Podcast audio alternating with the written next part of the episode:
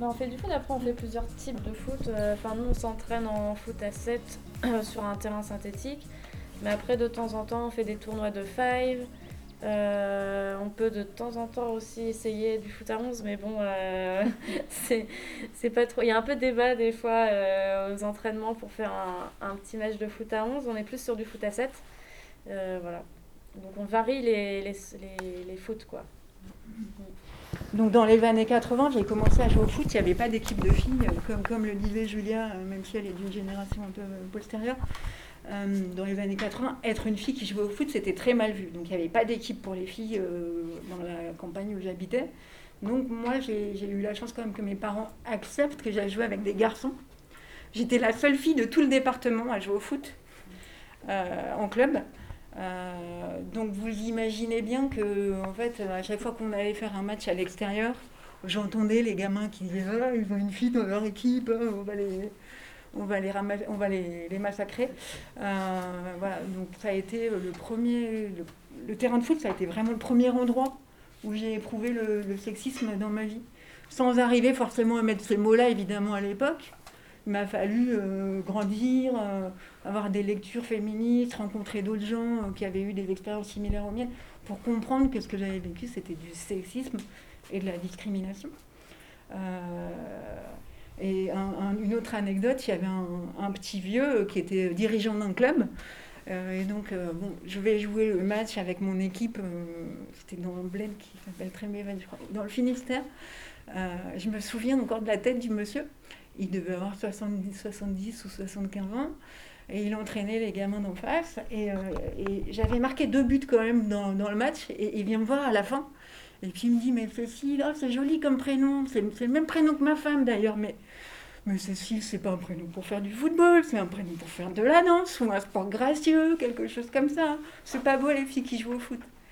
Voilà, donc euh, je me suis privée de ma passion pendant des années. J'ai été privée de ma passion aussi parce que les garçons et les filles n'ont plus le droit de jouer ensemble à partir de l'adolescence.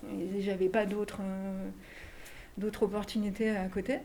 Euh, mais du coup, bien des années après, ben voilà, ça m'a donné envie d'agir avec d'autres pour essayer de, de rentrer un peu euh, dans le lard, si je puis dire, ben, des personnes qui n'ont toujours pas compris que le sport n'a pas de genre et que le foot c'est- fait avant tout pour se faire plaisir et pas pour affirmer euh, sa virilité euh, euh, ou essayer de, de, de marquer sa différence avec les femmes. Quoi. Il y avait une question là, puis après. Et vu que vous regardez sûrement des matchs de foot masculin, est-ce que vous trouvez ça acceptable que le salaire des femmes qui jouent au foot soit aussi bas par rapport au salaire des hommes? Bah non. non, effectivement. euh, Enfin, les différences, elles sont euh, salariales et d'ailleurs, elles sont bien au-delà. Elles sont sur euh, les équipements, elles sont sur les créneaux, sur. Enfin, Cécile en parlera certainement mieux que moi. Donc euh, effectivement, euh, c'est- honteux et on parlait, on parlait en plus l'autre jour de Megan Rapinoe qui est championne du monde avec les États-Unis qui, qui mène un combat aussi sur l'égalité salariale euh, là-bas. Et je donne cet exemple parce qu'il est assez frappant, c'est-à-dire qu'aux États-Unis finalement euh, le foot est plutôt euh, vu comme un sport de filles. Euh, les filles elles ont tout gagné, elles ont été je sais pas combien de fois championnes du monde, championnes olympiques Mm. et elles sont quand même moins bien payées que, que les hommes. Euh, donc là, il n'y a, même plus la raison de, de, de leurs compétences sportives, de leur, euh, même de- du public qu'elles peuvent euh, recevoir. Donc euh, c'est juste euh, bah, purement du sexisme, et là c'est flagrant. Donc Mm. ouais, il faut se battre, euh, faut se battre pour, euh, pour l'égalité salariale. Après, moi, à titre perso, je trouve qu'il y a trop d'argent dans le foot, Mm. et donc du coup, euh, je suis un peu gênée aussi avec les revendications. euh, de- d'égalité salariale parce que du coup euh, on arrive à des salaires qui sont complètement déments et je trouve qu'il faudrait réfléchir à ça mais bon on peut pas imputer aux filles de- d'être plus vertueuses que, que les Mm. hommes elles elles ont raison de demander euh, une égalité et pas que salariale en fait aussi dans les conditions dans lesquelles elles pratiquent le foot Il faut savoir que dans les clubs de division 1 en France, euh, qui sont une petite dizaine hein, pour le foot féminin, euh, à part les 3-4 premiers clubs, donc euh, Lyon, PSG, Montpellier, un petit peu Bordeaux maintenant, euh, les filles, elles ont des salaires très modestes. hein. C'est certaines d'entre elles doivent continuer à travailler parallèlement à leur activité de, footballeuse de haut niveau et tout en, jouant en division 1. la moyenne des, salaires, elle doit être autour de 2000 euros pour des clubs lambda de division 1. En tout cas, vous voyez que ce n'est pas du tout le même ordre euh, d'idée que les salaires de Neymar ou de, Ronaldo. Euh, et les, toutes meilleures joueuses du monde, euh, elles sont à 20, 30 000 euros. Mais c'est pas selon le Par visionnage. Pardon C'est pas selon le visionnage. Genre. Genre, le, le, foot masculin, il va avoir beaucoup plus d'audience que le foot féminin. Et c'est par rapport à ça que c'est le financement. Enfin, ils rapportent plus, du coup, eux, et du coup, ils sont mieux payés. Tout ce qui est sponsorisé, tout ça aussi. Ouais, mais ça suffit pas à expliquer les différences, en fait. Mm. Et euh, il y a aussi un truc, c'est que par exemple, euh, sur certains, euh, même en équipe de France, enfin, il y a des choses en fait, par exemple en équipe de France, on ne devrait pas mm. conditionner le salaire au, visionnage. Normalement, il y a une espèce de forfait qui est que quand tu es sélectionné, tu gagnes tant. ça n'a rien à voir avec du coup les retombées, les retombées publicitaires d'audience, etc. Et du coup, il y, y, a des choses qui sont absurdes. Euh, et qui sont pas justifiés.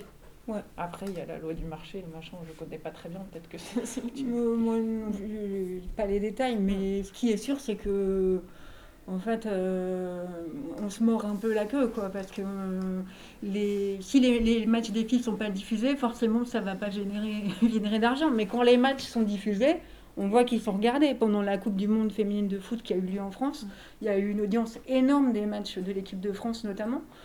Donc euh, voilà, si on investissait vraiment dans le football, s'il y avait des gens qui croyaient un peu plus et qui, portaient cette cause davantage, je, je, pense qu'il y aurait moyen d'attirer des sponsors aussi, mais un, un, déficit de volonté politique et économique pour le moment.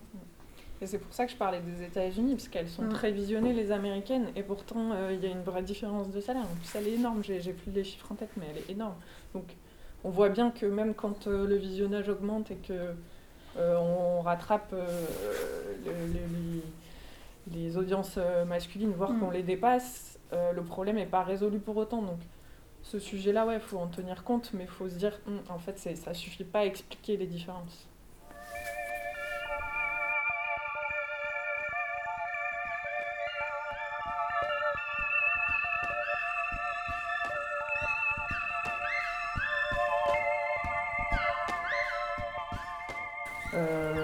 Après, il y a des, situations plus graves euh, qui sont arrivées, mais moi, j'étais pas là, donc je ne mm. les connais pas.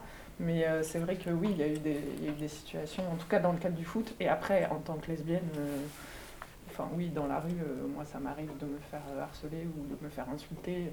Pas tous les jours, mais ça arrive quand même souvent. Comment? Moi, je dis quoi Ouais, ouais, euh, bah, ça dépend. Des fois, je dis rien et je m'en vais vite parce qu'en fait, je sens que je suis en danger, tout simplement. Euh, des fois, euh, je, je, réponds à la personne sèchement par des insultes et c'est pas bien non plus parce qu'en fait, ça sert à rien. enfin, des insultes, enfin, en gros, je, je sais pas, je vous dis, elle va te faire voir, quoi. mais mais il y a aussi des fois où, où, en fait, je dis à la personne que c'est problématique et je m'en vais. Enfin, c'est très difficile, je trouve, de savoir comment réagir.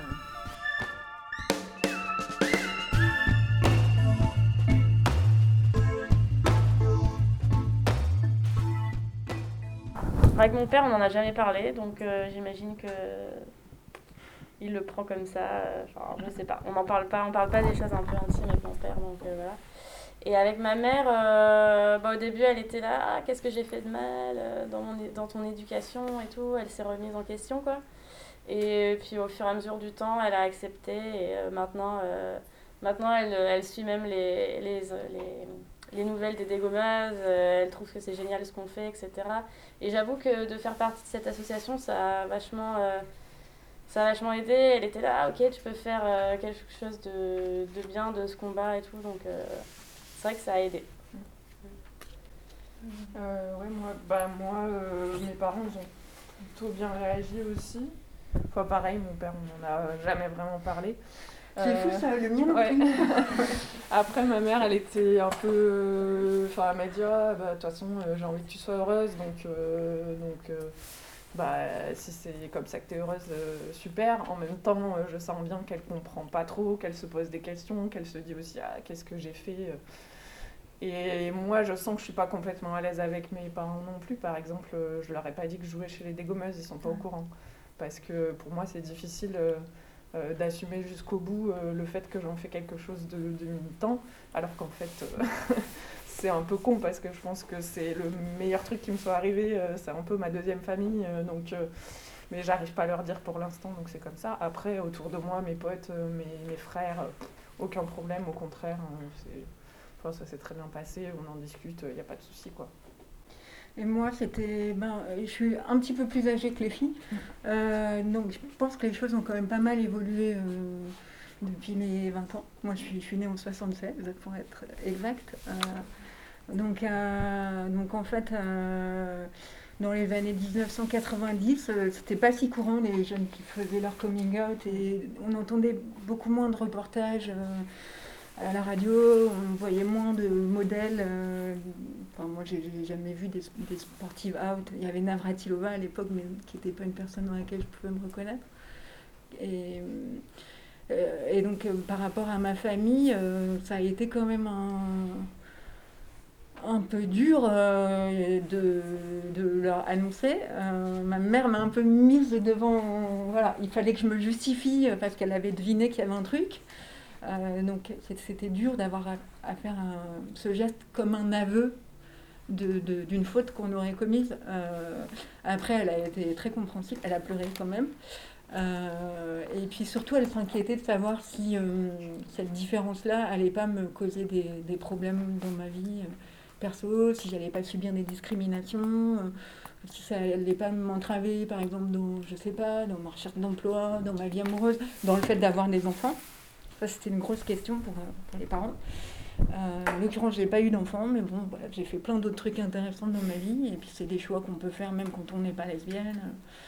Euh, donc, au début, un peu dur, et puis au fur et à mesure, et à force aussi, moi, de, de leur imposer mes choix de vie. Parce qu'à un moment donné, voilà, on est adulte, on, on- on vit pour soi, on vit pas pour faire plaisir à ses parents. Euh, et ben ils ont super bien accepté, ils ont reçu chez eux euh, mes copines comme si c'était leur propre fille. Et aujourd'hui, ça passe nickel. Euh, je suis très contente de. Voilà, de J'espère de, de- de- les avoir aidés, accompagnés aussi, parce que quand on se découvre soi-même homo, il y a un parcours à faire avant de s'accepter. Mais je pense qu'il faut comprendre aussi que pour les parents, c'est pas évident. Ça remet en cause les projections qu'ils avaient faites pour leurs propres enfants. Bon.